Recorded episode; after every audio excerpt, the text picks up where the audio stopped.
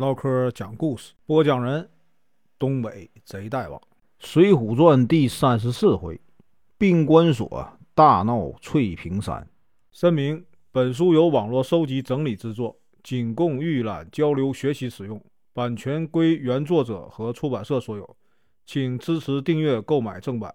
如果你喜欢，点个红心，关注我，听后续。上回说到。李逵杀死四只老虎啊，为老母报仇。在这个村里啊，被李鬼的妻子啊认出来，报告了知县。知县得知消息，立即派都头青年虎李云呐到这个夷陵啊捉拿李逵。朱贵和朱富啊设计要救走李逵，李云呢果然中计。他自己担心呐，回去不好交差，况且自己呢既无妻小，也无家当，就同这个朱贵啊一起上了梁山。晁盖一看很高兴，立刻派人杀牛宰马迎接这个朱富和李云。今天啊，咱继续啊往下说。公孙胜过了约定的期限没有回来，宋江呢很担心他，就派这个戴宗啊去打听消息。戴宗呢，经过这个沂水县的时候啊，遇到了谁呢？正要上梁山入伙的紧抱着杨林，就同他呀一起啊上路。走到饮马川呢，被一两百个强盗拦住了去路。强盗呢有两个头领，一个名为邓飞，他有一双啊赤红的眼睛，因此呢人称火眼狻猊，使得一手啊铁链。另一个名叫蒙康。身材高大，皮肤白净，因此人称玉盘干。原本是造船的，因为忍受不了啊提调官的这个欺压，就杀了这个提调官，落草为寇。邓飞与杨林是朋友，就邀请杨林呢和这个戴宗进山寨。山寨啊，还有一名头领，名叫啊裴宣，原本是孔目出身。文武双全，而且呢公正无私，人称铁面孔目。后来被这个贪婪的知府啊巡视，发配到这个沙门岛。途经啊这个饮马川时啊，被这个邓飞和孟康救出，就被啊推举为山寨的首领。这个裴宣呢设宴招待了戴宗和杨林，期间呢戴宗对这个杨林呢说。晁盖、宋江正在招贤纳士，结识天下四方这个豪杰，待人接物啊，一团和气，仗义疏财。又说这个梁山坡如何的这个富饶巩固，更有啊许多的兵马呀，不愁官兵到来。这个裴宣听了很羡慕啊，表示愿意啊带领部下入伙。戴宗呢非常高兴。打算找到这个公孙胜啊，再带他们一起上山。戴宗和杨林离开这个饮马川山寨，来到哪儿呢？叫冀州城。在城里啊找了两天，就是没有打听到啊公孙胜的下落。准备呢到城外去找。这个时候啊，一个刽子手从他们身边经过，被这个七八个无赖啊拦住了去路。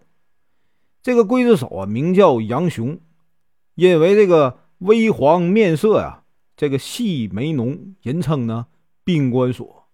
他原本是啊河南人，跟着这个哥哥啊流落到了这里，因为他有一身呢好武艺，得到这个知府的赏识，做了两院押狱兼这个刽子手。那些无赖欺负杨雄是外乡人，就拦住了他，说要借点银子花花。杨雄不给啊。众无赖就拦腰抱住了他，使他呀挣扎不开。正闹着，一个挑柴的大汉经过，路见不平，放下这个柴担呢，上前呢劝众人住手。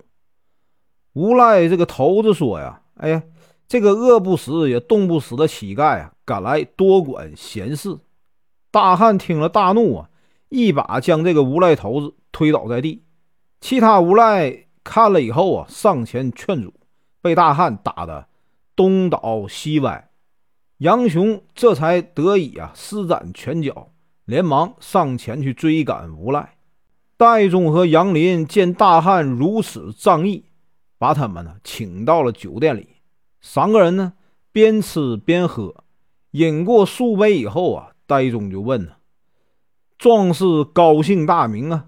家乡在哪里？”原来啊，这大汉呢姓石名秀，祖籍金陵，喜欢打抱不平，人称啊拼命三郎。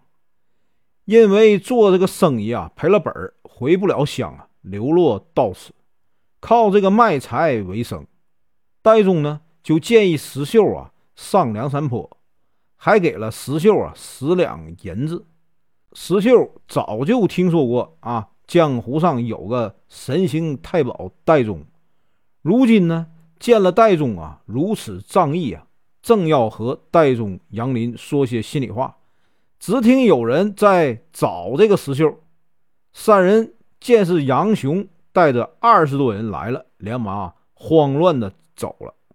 原来杨雄打跑了无赖啊，回头呢没有找到石秀，就四处的寻找，在这个酒店找到石秀以后啊，得知他一个人流落在此，就与他呀结拜为兄弟，让他呀到自己的岳父啊。潘公的屠宰作坊帮忙。戴宗和杨林到了城外，找了一天也没有找到公孙胜，只好啊回到了这个饮马川，与这个裴富、邓飞、孟康一行人呐扮成官兵的模样啊，向梁山坡进发。不知不觉啊，已经是冬天了。这一天呢，石秀从外面买猪回来，看到这个店门呐。没有开，以为这个潘公不开店了，打算向潘公啊道别。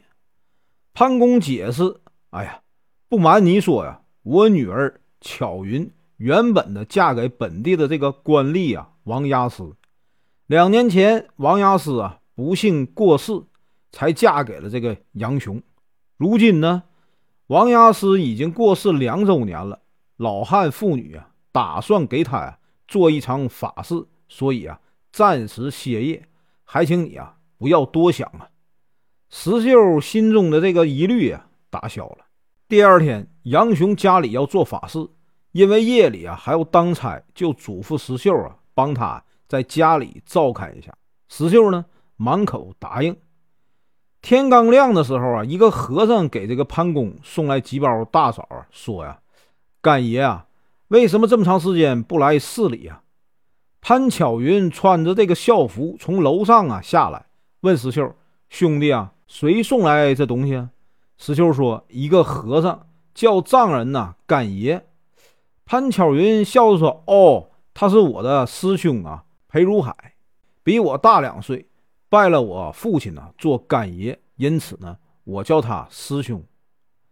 他如今呢法号海公，在这个报恩寺出家。”很会念经啊，兄弟晚上就可以啊听他请佛念经。说完呢，下楼去见这个裴如海了。